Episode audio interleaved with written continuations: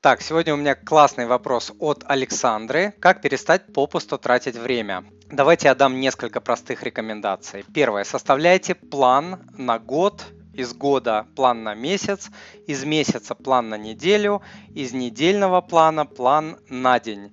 И э, с вечера пишите план на завтрашний день. Не утром, а именно вечером предыдущего дня. Но нужно понимать, что план не будет работать, если не будет мотивации и понимания, для чего вы все это делаете. Именно поэтому я говорю, что нужно составлять более долгосрочные планы и их отматывать к текущему дню. Поэтому не просто составляем а, план на месяц или год, а такой план, который будет вас вдохновлять.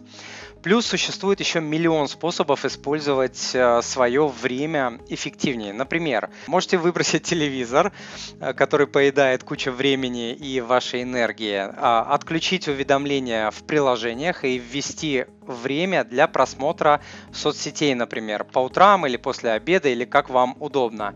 Далее вы можете группировать однотипные задания. Например, вам нужно за день сделать 5 э, звонков, вы группируете их и делаете их в одно время. Или отвечаете, например, на имейлы два раза в день, утром и, э, например, после обеда, а не по мере их прихода в ваш почтовый ящик. Следующий способ мой любимый – это рано вставать. Я встаю очень рано, в 4, в 5, иногда в 6 утра. И к тому моменту, когда большая часть людей просыпается, я уже переделываю просто огромное количество дел. Далее, я очень не люблю мультизадачность. Если я что-то э, делаю, я очень-очень сильно на этом фокусируюсь, и пока это не закончу, я не э, перепрыгиваю на какие-то другие задания.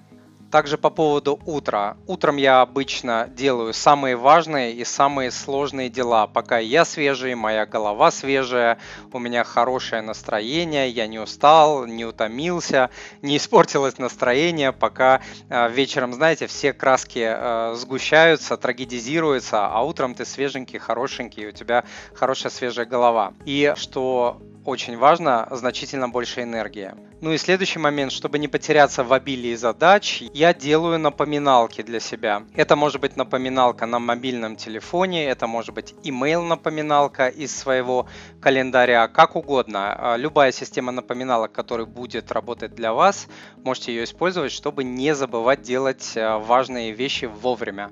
В описании к данному видео я дам ссылку на матрицу целеполагания от MoneyPapы а также ссылки на несколько статей про целеполагание и тайм-менеджмент. Дорогой друг, если то, что вы услышали, было для вас полезным, то, пожалуйста, подпишитесь на мой канал, оставьте отзыв на iTunes или в Google подкастах, или просто пришлите мне электронное письмо с вашим отзывом. Я читаю все отзывы лично.